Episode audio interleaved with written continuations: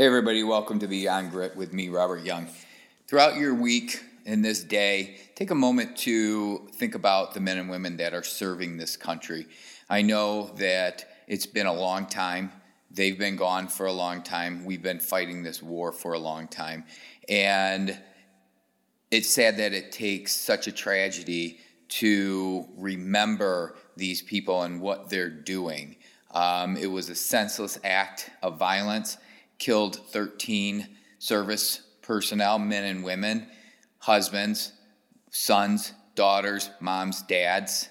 So take a minute to, if you're religious, say a prayer for them and their family and the ones that are still there serving. And if you're not, give them some thought, put some thought into it, and, you know, just know that they're still there serving and protecting the people um, outside of our country.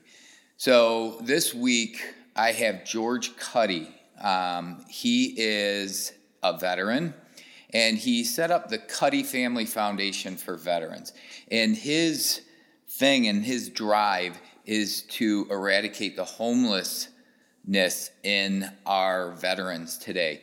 Um, and he doesn't just want to give them things, he wants to give them opportunities. He wants to give them places to shower, to bathe, to work out, to learn how to adjust and get back into society, and someplace to have a roof over their head. So, you know, we're very fortunate to live in this country. We're very fortunate when we go home and we have clean clothes and a nice place to live. Not everybody has that. Um, George is this is in its infancy, and you know, listen to it. And if there's any way that you can help him and his foundation, um, it would be very welcomed. So sit back, enjoy um, this opportunity to listen to George Cuddy of the Cuddy Family Foundation. Take care.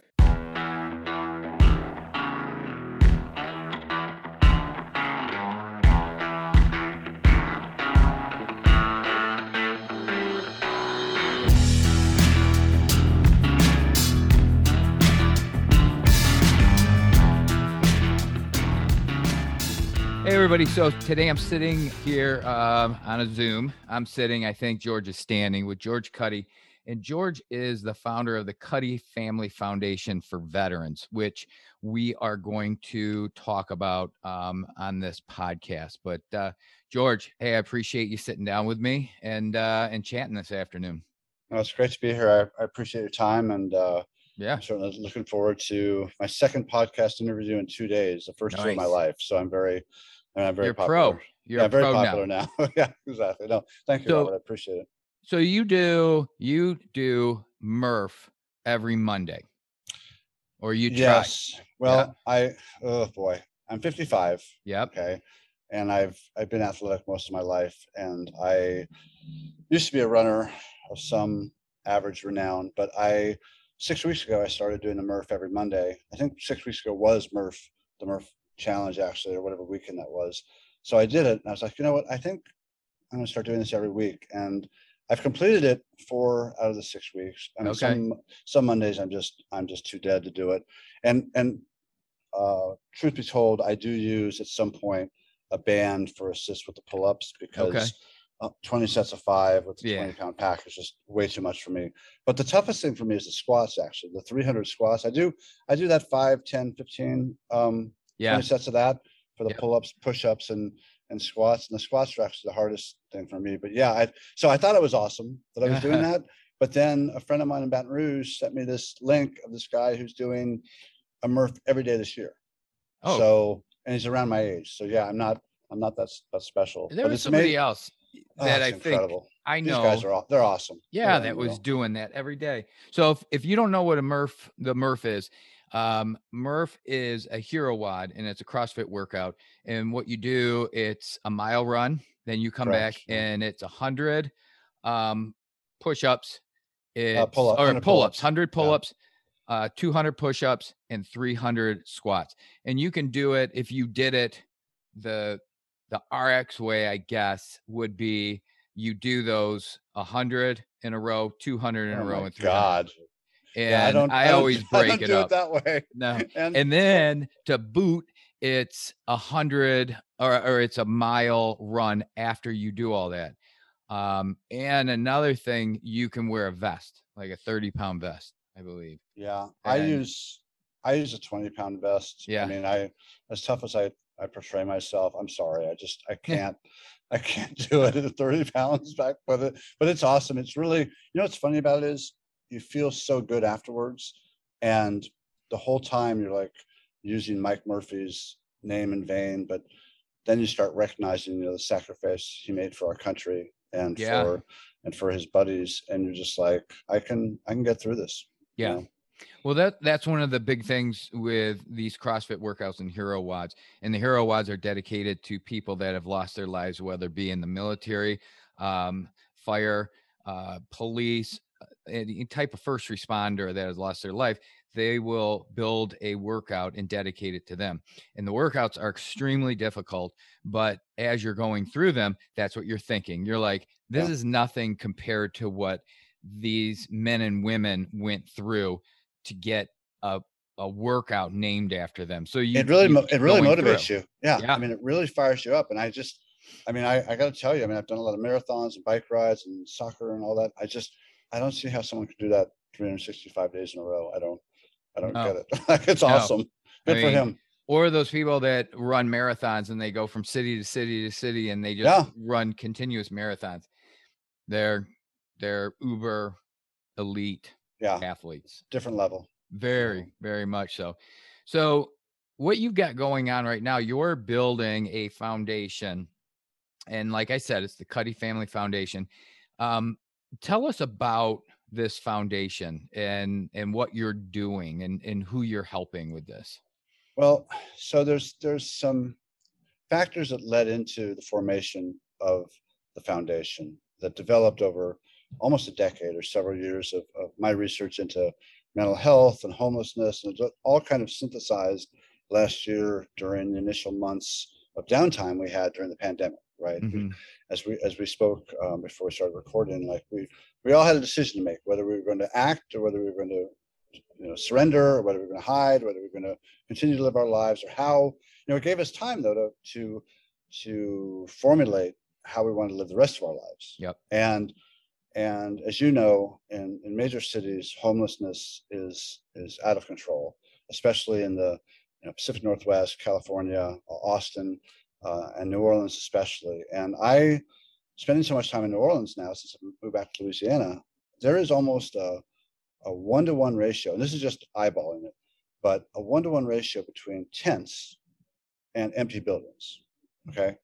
And it wouldn't take and some of these buildings are you know 14 15 stories. It wouldn't take more than 10 or 15 million dollars for the city to turn it into this dormitory right? Yep. and bring in a lot of people off the streets. Now are there certain people who don't want to live in it? Yes. Are there certain people who are too far gone to accept the services? Yes. But there's still a large percentage who could use something if it was fit for them. So i started looking at where the gaps were in homelessness. Like what are the what are the gaps between living on the street and living in a homeless shelter? Mhm. Well, there's several. If you can't afford a gym, there's no place to shower. If you can't get mail, it's very hard to communicate with the VA or other service organizations. If you don't have a phone or internet service, it's almost impossible to communicate. Um, you aren't receiving vitamins and nutrients. You aren't getting sunscreen for your face and your arms. You know, the exposure. I, I I did a test as a homeless person in New Orleans in March for two weeks. Mhm. I lived in a tent under an underpass. I slept in my car for a week. And I always think about those companies that, you know, donate shoes and socks. And I used to think it was kind of ridiculous.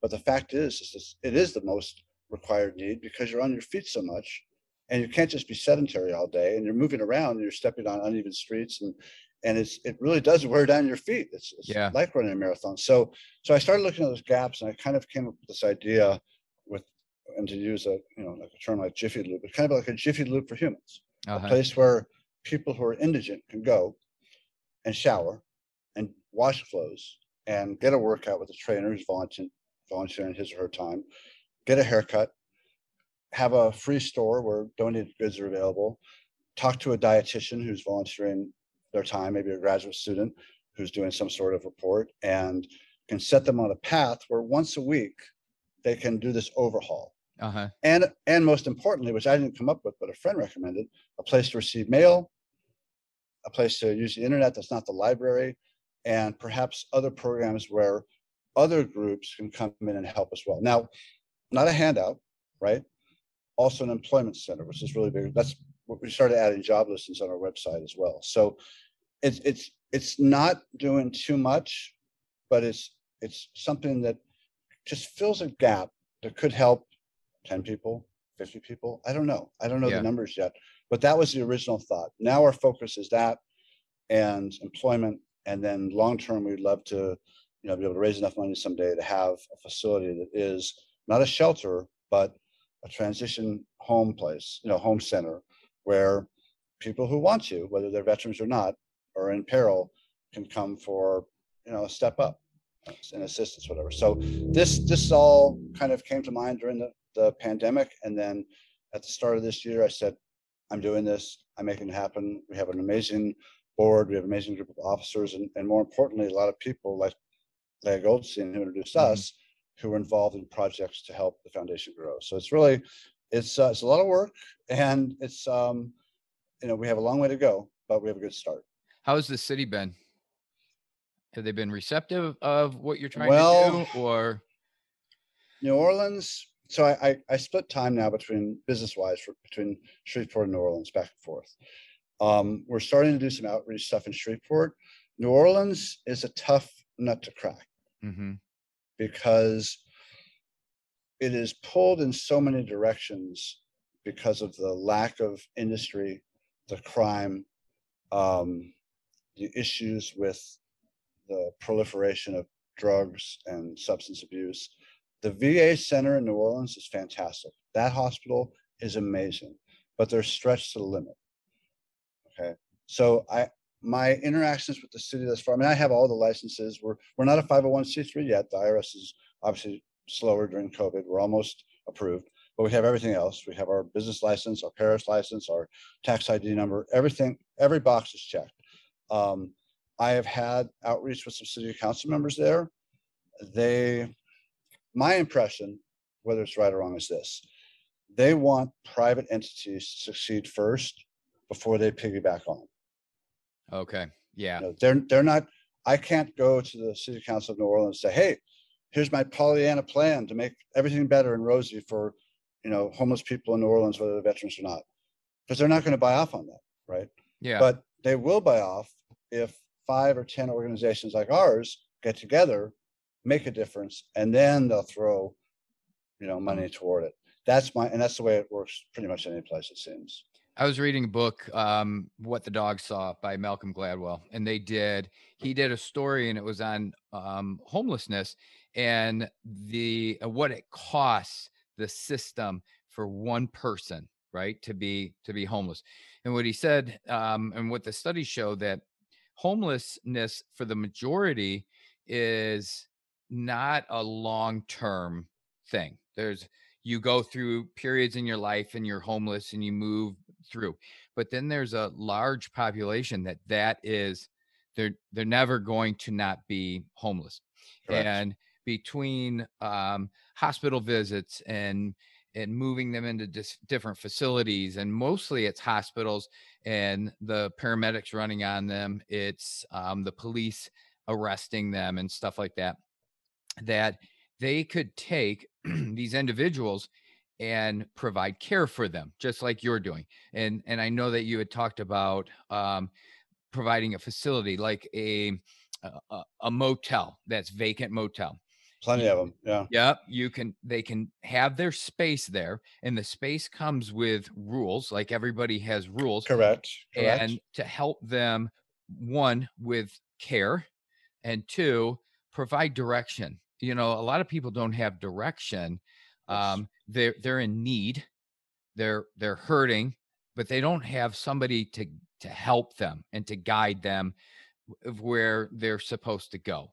Um, and then once they did that, it cut the cost down tremendously Right. for these individuals. and I, and cost you know, cost benefit analysis is always the actuarial problem with uh, gains in terms of modern day mental health care and efforts to combat homelessness. If, if, I could, uh, if you wouldn't mind for a minute or two, I'd like to kind of walk you through Mhm. um, how this epi- epidemic occurred, both in mental health issues and homelessness. So, so as we as we mentioned again before we start recording, uh, for the benefit of our amazing audience, um, so in the fifties, seventy years ago, the population was about half of what it is now, and there were five hundred thousand beds available for mental health patients intake and civil commitment.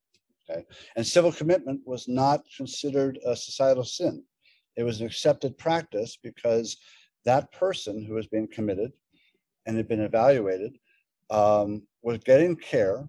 And obviously, some places there were nightmare places. Like in every industry, there's problems. I get it. But Mhm. for the most part, that person was no longer a danger to his or herself or to society or to their families or their communities or to their neighbors. They were in an institution, they were receiving treatment, food, care, classes, whatever. So that was our choice as a society to spend that money and commit people or take care of people at a very large percentage of our overall population. Okay. So what happened next? Well, in the 60s, the philosophies of psychiatric care in this country changed, and university professors and studies were done, paid for by big pharma. Okay. And the emphasis went to this instead of committing people to mental institutions or to homes that at taxpayer expense, what we're going to do is we're going to do outpatient treatment with medication. And we're going to evaluate people in their teens and 20s, and we're going to have customers for 50 and 60 and 70 years using our medications. Mhm. Okay. So all of these papers and all these studies were done by university professors and, and psychiatric uh, uh, physicians nationwide, worldwide, really, financed by the big pharma companies. Now, this happens in the 60s. There's a obviously there's a liberalizing of America in the 60s as well. There's there's anti-war movements. So things are going, there's cultural and society societal changes going on. And that was kind of preyed upon by big pharma because they said, how can we commit these people? How can we make people live in a home their whole lives? We can we have this pill they can take three times a day that costs X dollars that they've Mhm. extrapolated out for for decades. So we hit the 70s, right? Watergate, the end of Vietnam. Um, Ford takes over. We have a terrible recession. We have terrible inflation. We have an oil embargo. We have the hostage crisis. And states nationwide are voting on propositions to lower property taxes, specifically Prop, Proposition 13, led by Howard Jarvis in California. So the states, when the, when the property taxes were frozen by these propositions or lowered substantially, the first budgetary line item the states cut was for mental health care. So state hospitals that you used to see along the highways out in the country or wherever started closing down. They couldn't afford the staffs, they couldn't afford uh, the upkeep, they couldn't afford the patients there. So that was cut. We roll into the 80s. The population is starting to explode. Reagan comes in, cuts 25% from the Health and Human Services budget. Um, we have a greater a stratification with the Wall Street boom coming between the upper echelons of wealth and the lower. Population is growing less mental health facilities. Now we roll into the 90s and, and, and 2000s. We have veterans from the Gulf War. We have veterans from Iraq and Afghanistan, okay, who are getting out of the service and having problems with the VA or having problems with depression or PTSD.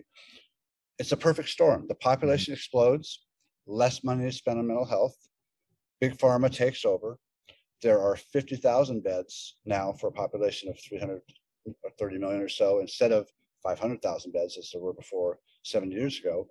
And our jails are on the weekends, as you mentioned, are, are insane asylums. I Mhm. talked to a, a police officer in New Orleans, a 20 year veteran, who told me they basically arrest people on Thursdays. They give medication when a convention comes to town, you know, pre COVID, whatever. And then they, they let them out on Monday and Tuesday. Yeah. So, so it is, it's very sad, the, again, it was a perfect storm of all these elements that- that came together to synthesize. But it's very sad that we as a society, and by the way, I'm not Mr. Mr. Mother Teresa or anything. Like I'm, I understand people have to pull themselves up with grit from Yep. the bootstraps and get off their asses and work. I get it. But some people need some help Right. right? And as our population has doubled in 70 years, that doubles and triples the number of mental health possibilities, right? with other influences in that. So what have we had in the last 30 years? Mass shootings, mass homelessness, okay? Drug companies reaping billions and billions of profits and nowhere for these people to go. So I'm not a mental health care professional. I don't have a PhD in psychology or psychiatry, but a pig's a pig, right? I can I can recognize a problem. Yeah, I, I just don't understand, you know, how it it has grown and the problem has it seems to have exploded within the past five years. And where you see the tent cities coming up all over the place. You go down to you go to California, down, you know, Santa Monica. Right. It, with tents all over the place. Um, here in Charlotte, we had a huge tent city of of people and the homeless. And when I came here it, eh, to Charlotte in uh, 2011, it wasn't like that. And you can kind of see it growing and growing. And and what's the answer? Or what's what's causing that? Yeah, I, I I think um, you know it's the economical factors probably take precedence in terms of the automation of society, the um, offshore uh, cheaper employment, companies moving jobs overseas. Now that's a that that's a political approach. Um, Mm-hmm. I, I look at this more from a humanistic approach, especially especially where it pertains to veterans. And, um, and thanks by the way for for allowing me to to talk straight for 20 minutes. It seemed, but um, I apologize for taking up your airspace. But oh, but what what's what's an interesting and this is something I've come upon recently.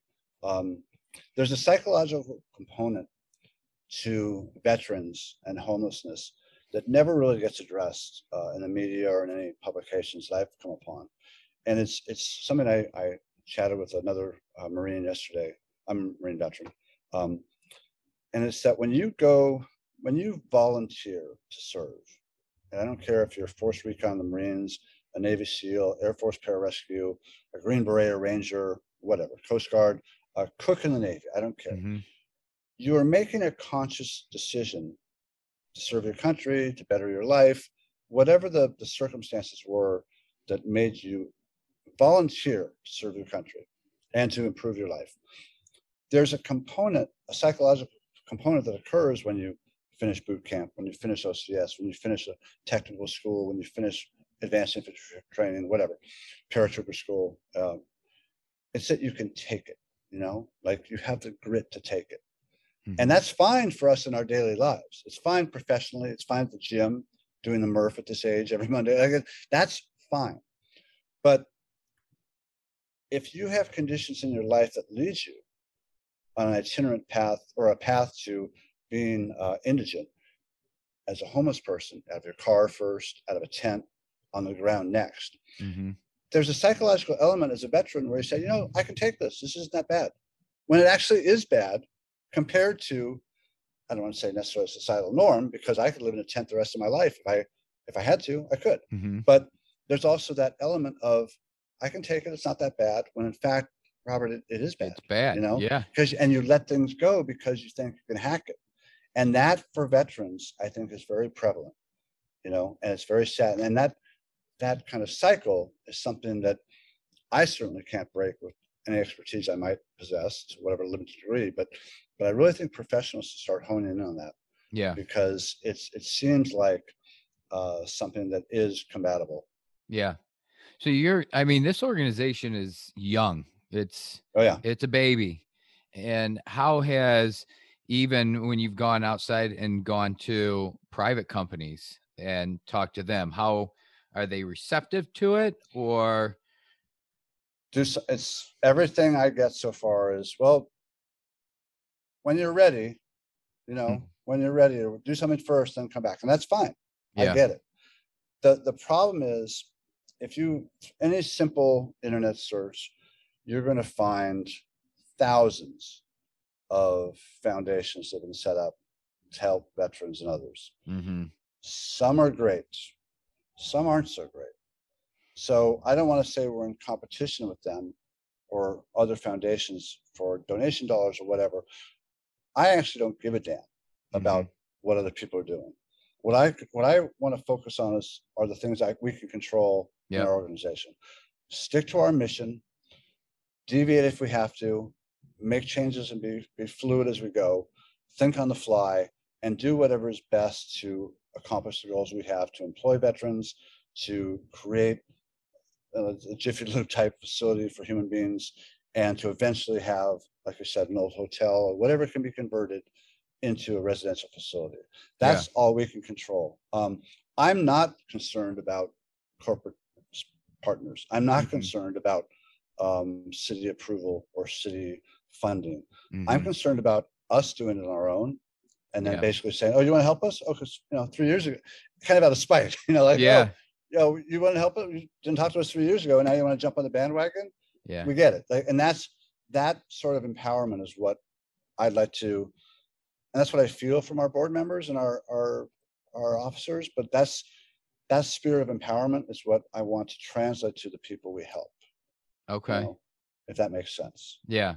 So you lived in and you lived on the streets for two weeks, a week in your car and a week in a tent. And I wrote, there's a, I, I wrote about it on our Yep. website and frankly, it wasn't, and I'm sorry to cut you off. My idea of, of how I was doing it was not a very fair comparison to actually being homeless, Yeah. truthfully, because I, I have a car that I can sleep in, Yeah, you know, and I can go to the gym to shower and, you know, have, I have my iPhone, I have my laptop, I have, I have money, right? Yeah. I, I can go to whatever restaurant. And, and another thing, and I'm- I'm sorry to cut you off. quiet That's all right. let me say this real quick. Not, I mean, I'm not, I get it, I'm not George Clooney or Brad Pitt, but if I shower at the gym and put on a golf shirt, some golf shorts and some deck shoes, I can walk into any hotel in New Orleans and use the bathroom, Right. right? Because I'm clean and presentable. I don't look like I've been in the sun for four hundred days straight. I don't look like I, I don't smell bad. Well, I mean, relative. I don't, I don't smell like a wino, right? I don't, I'm not shaking from delirium tremens. I'm in those two weeks and going, I'll tell you what, finding a public bathroom, oh my God, that's, that's something Yeah. else. Okay. I mean, I urinated in a, in a bottle in my car many nights, you know, because I didn't want to, I wanted to have respect for the neighbors. I don't, on the streets I parked on, yeah. I didn't want to, I didn't want to urinate in someone's house, in front of someone's house, but, but I have the ability at this age and, and just the way I present myself. Again, I'm not wearing like a Brooks Brothers suit, but I'm, I'm, I can walk into any hotel lobby in New Orleans and use the restroom. Yeah. These guys can't. Can't, and they Yeah. wouldn't also. Yeah. You know, Did so you- Did you talk to them? Did I you did. did how are they? I mean, what do they want? What did you get a sense? well, the, the first night I set my tent up was not good. Yeah. because I stuck out, right?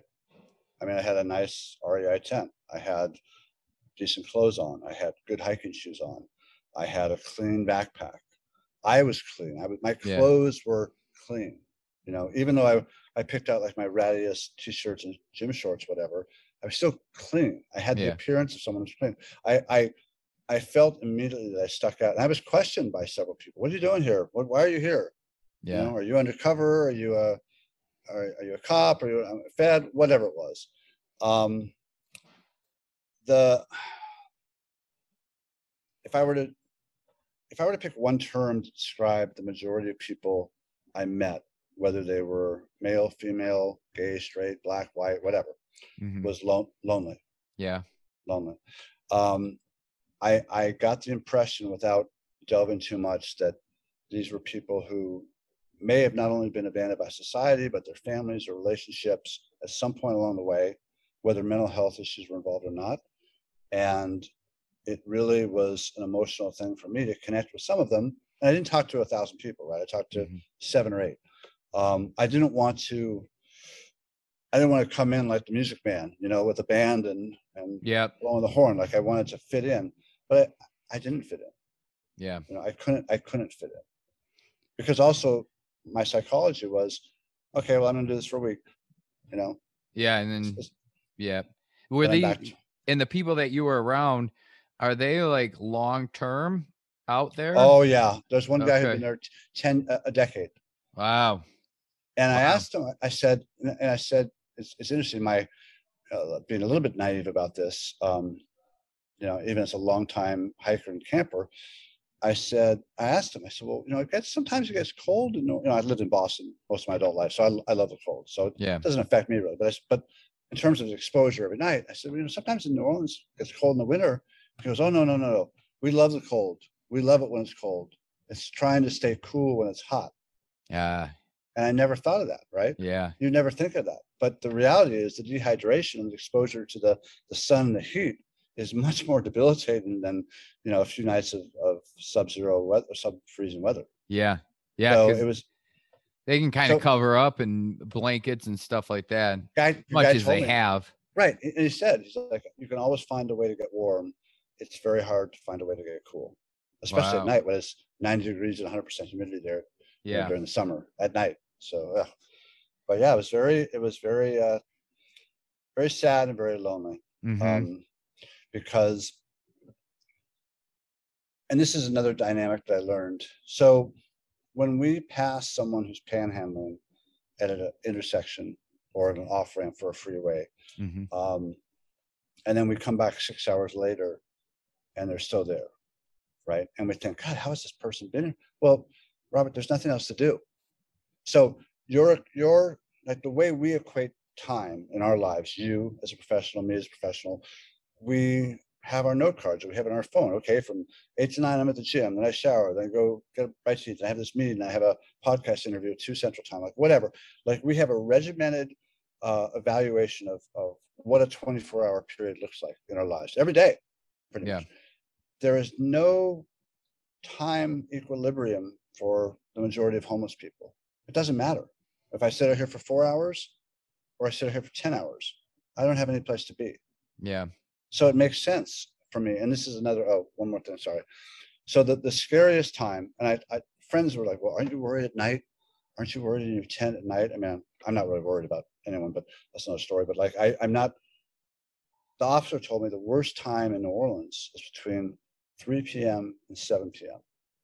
I said, well, sir, sir, why is that? He goes, Yeah. well, because people panhandle from 9 a.m. to 2 or 3 and they make 30 or 40 bucks and they go buy their dope and they get all messed Yeah. up and then they're zombies in the afternoon then they sleep all night and that is for the drug addicts that is the repetitive cycle panhandle buy your fix get messed up for several hours pass out do it again Mm.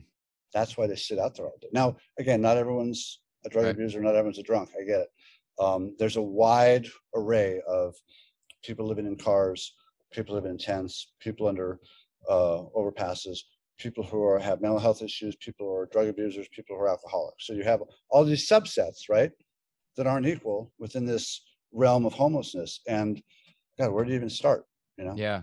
That's- I don't know. One step, one bite at a time. and that's what we're trying to do Yeah. And it seems like it needs to be, you know, I, I like what you're trying to do and it's a, it's hands-on and you're not just providing, you know, a handout, right? So you're, prov- you're, you're trying to provide something that can better them.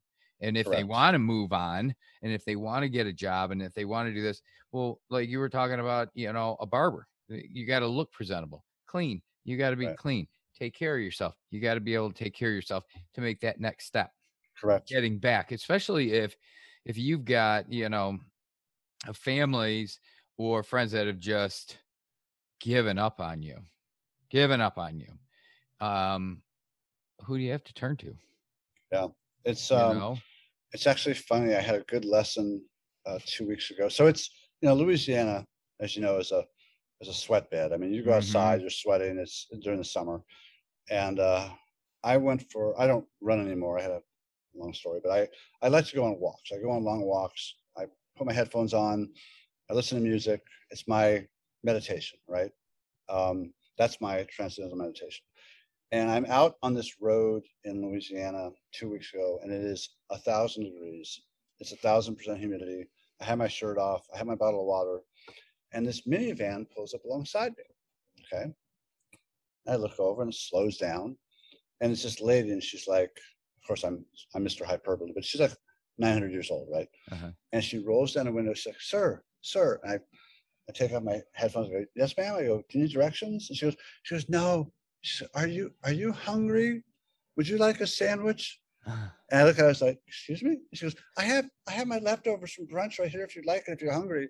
She thought I was like a bum, Ah, right? yeah. She- Like, who else would be walking in this weather in Yeah. Louisiana with Yeah. their shirt off? You know, like, what crazy person would be out here on this road? And I was like, oh, I said, no, ma'am. I go, I'm like, I'm fine. I'm doing this by choice. Like, Yeah. You know, and she goes, oh, I, I just, I've never seen anyone walk out of here. Yeah, like, no, "Oh my God." believe usually we don't.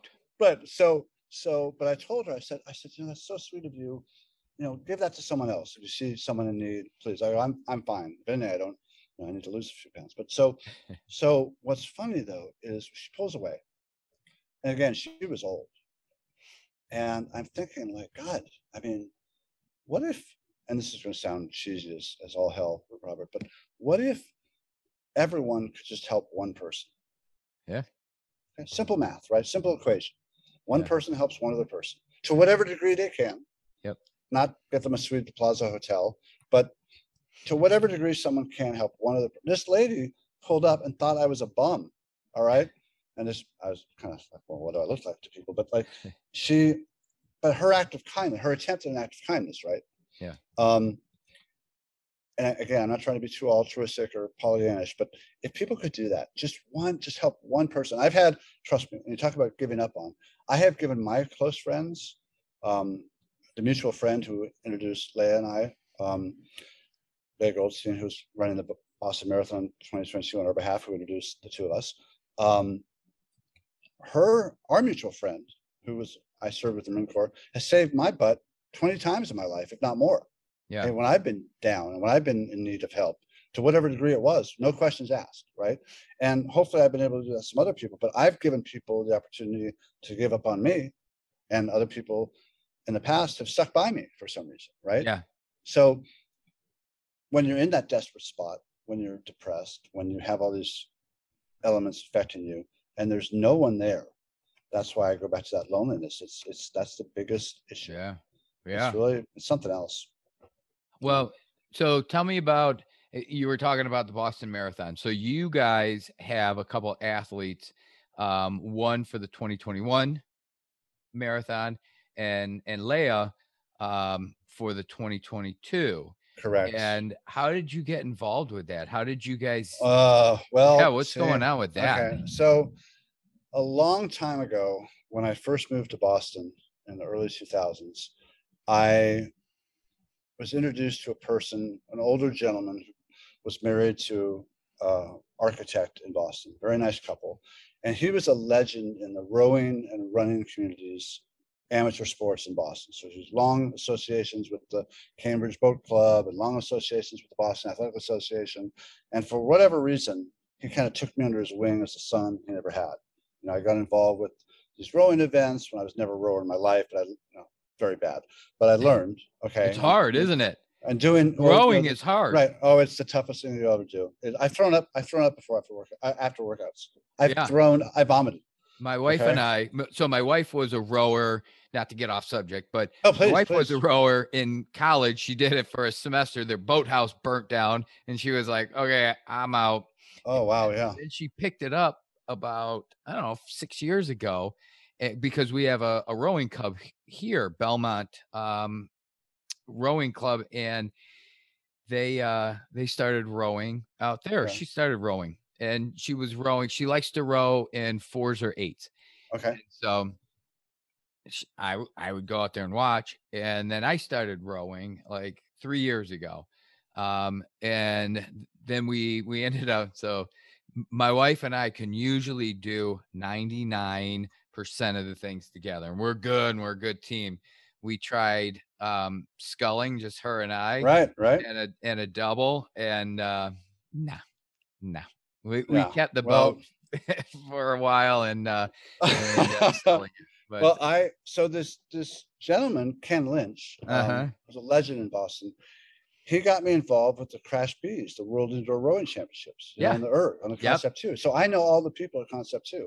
I ended up being on the board of directors for the CRASH-Bs, which is which is is called CRASH-B, but it stands for Charles River All Star Has-Beens, and it started in 1979 or 80 when we didn't go to the Russia, the Moscow Olympics. Okay. So all the all the rowers who were from the Boston boathouses and from colleges, whatever, got together, and the, the original erg from the Dreissigacker family was just like this big wheel, you know, and they did like five miles, and it was for a keg of beer. And now every you know January, February in Boston, they get 2,500 competitors from all over the world to come to Boston for the World Indoor Rowing Championships, which is is a 2K on the erg, and they have all age divisions and whatever.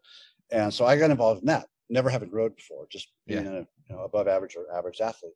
And I have I've probably vomited 20 hmm. times after erg workouts, like back in the day. This is you know 15, Yeah. 16 years ago. But he anyway, this gentleman was also on the board of directors for the BAA, the Boston Athletic Association. And I was really into running in those days. Um, I was not a good marathoner. I was pretty good at the half and you know like t- 10 miles and 10 Ks and five miles. Uh-huh. Half marathon was perfect for me, but marathon was just to finish it, you know. And so one day I, I run into Ken and he's like, Hey, do you want to be a member of the BAA? And I'm like, Isn't that for Boston elites and like Joan Benoit and like, you know, world champions? And he goes, No, no, I'll, I'll get you in. So I'm like, Well, okay, yeah, I mean, sure. So I went to this interview and the other board member was a guy named Frank Porter, who's passed away several years ago, but he was a Marine veteran. So when he found out I was a Marine veteran, they're like, you know, Yeah. stamp stamp of approval when I got in. So I used to joke that I was like the youngest and poorest at the time um, member of the BAA. But the the great thing about the membership and, and all the the stuff you do, and I my last Boston I ran was 2010, but I I volunteer every year.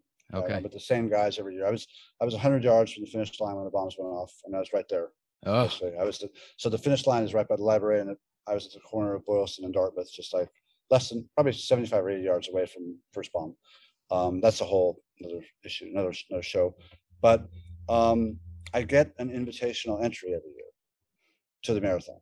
Okay. So I, for the last 10 years, I've been able to give that entry away to a friend or a friend of a friend, or now to people who are running on behalf of our foundation. So Roberto Juarez from Southern California, um, who's a very dear friend of a dear friend of mine, much like Leah is, um, is running finally. He was supposed to run last year, canceled. Supposed to run in September, canceled. They did the virtual. Supposed to be run in April, canceled. So on October 11th, Roberto is on the fourth try. He's finally doing the real Boston Marathon. And the next Okay. April, it's always the third Monday in April. I think next year's the 18th, maybe. So Leah Goldstein is running on our behalf. We have someone for 2023 already and someone for 2024 already. Oh, so the next, so my next four entries are taken. you got it.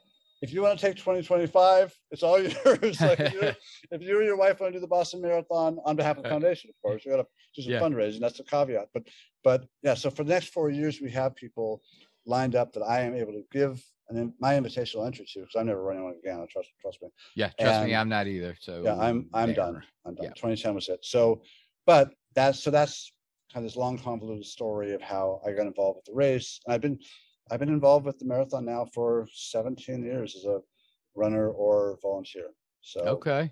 it's it's my my favorite day of the year.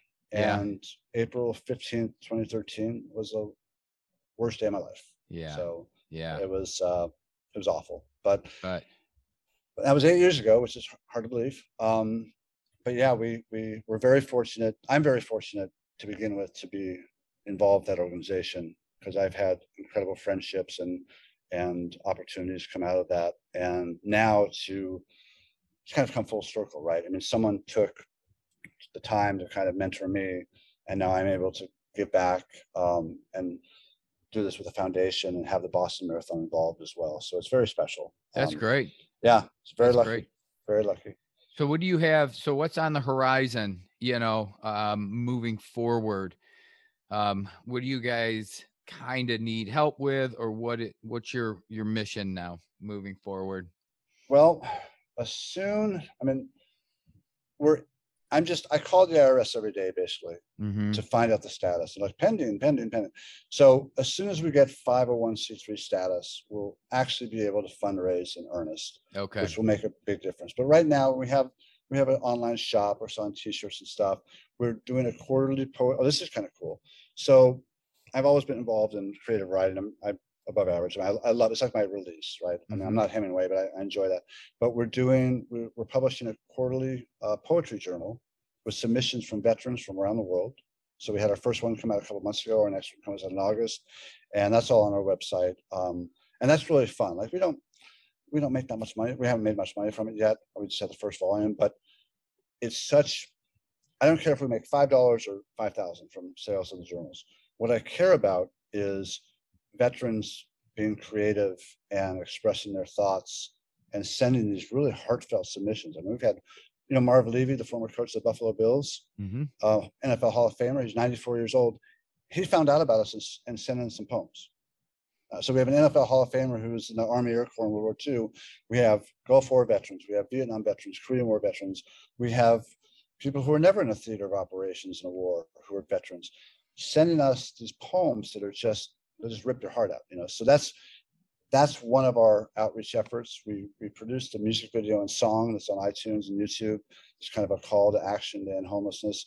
Um, we're moving forward with the marathon campaign, marathon campaigns next four years to raise funds, and we're going to. Um, well, this is kind of this is a new idea, but we're thinking about. I have a lot of restaurant business experience. I was in that, you know, worked for a family business in Boston for many years. We're thinking about, since it's Louisiana, opening a veterans employed po' boy stand or shop where we can get vet- veterans who are both homeless or indigent or in a transitionary living uh, situation and open up a sandwich shop and employ veterans and generate funds that way. So we have all these great ideas that we're going to bring into fruition, but it's it's again we're very new, we're hmm very young, and but the future is bright. We have we have a great team, and again, like it's it's really. And I always joke with people on the board of directors and the, the officers, like there's not much to do right now. The important thing is to come up with ideas and and continually like question the direction we're going and really focus on employment and transitional site, daily site, and long-term care site, and what can we do to make that happen? And that's what. And another thing that's great, um, we just found um, Coach Allie, who's a marathon trainer in New York. She's she's huge on social media, and she's going to be doing um, videos and and advice for our marathon runners on social media, which is huge. And then our spokesperson, uh, Hannah Romer, has taken over TikTok. Like, I didn't know I didn't know about TikTok two months ago. And Hannah is a Marine veteran. Her husband's a Marine Corps officer. They're based in Northern California. They have two kids. Uh, she's amazing. So she's been blowing it up. And Okay. she does, you know, so she has, I gave her all my usernames and passwords. I'm like, go, you go and do, do, and she's brilliant. So, so we have this family of, of people who are really helpful and want to get involved. And, you know, again, I'm not trying to be altruistic. I'm not trying to promise the moon to anyone. There's going to be setbacks, right?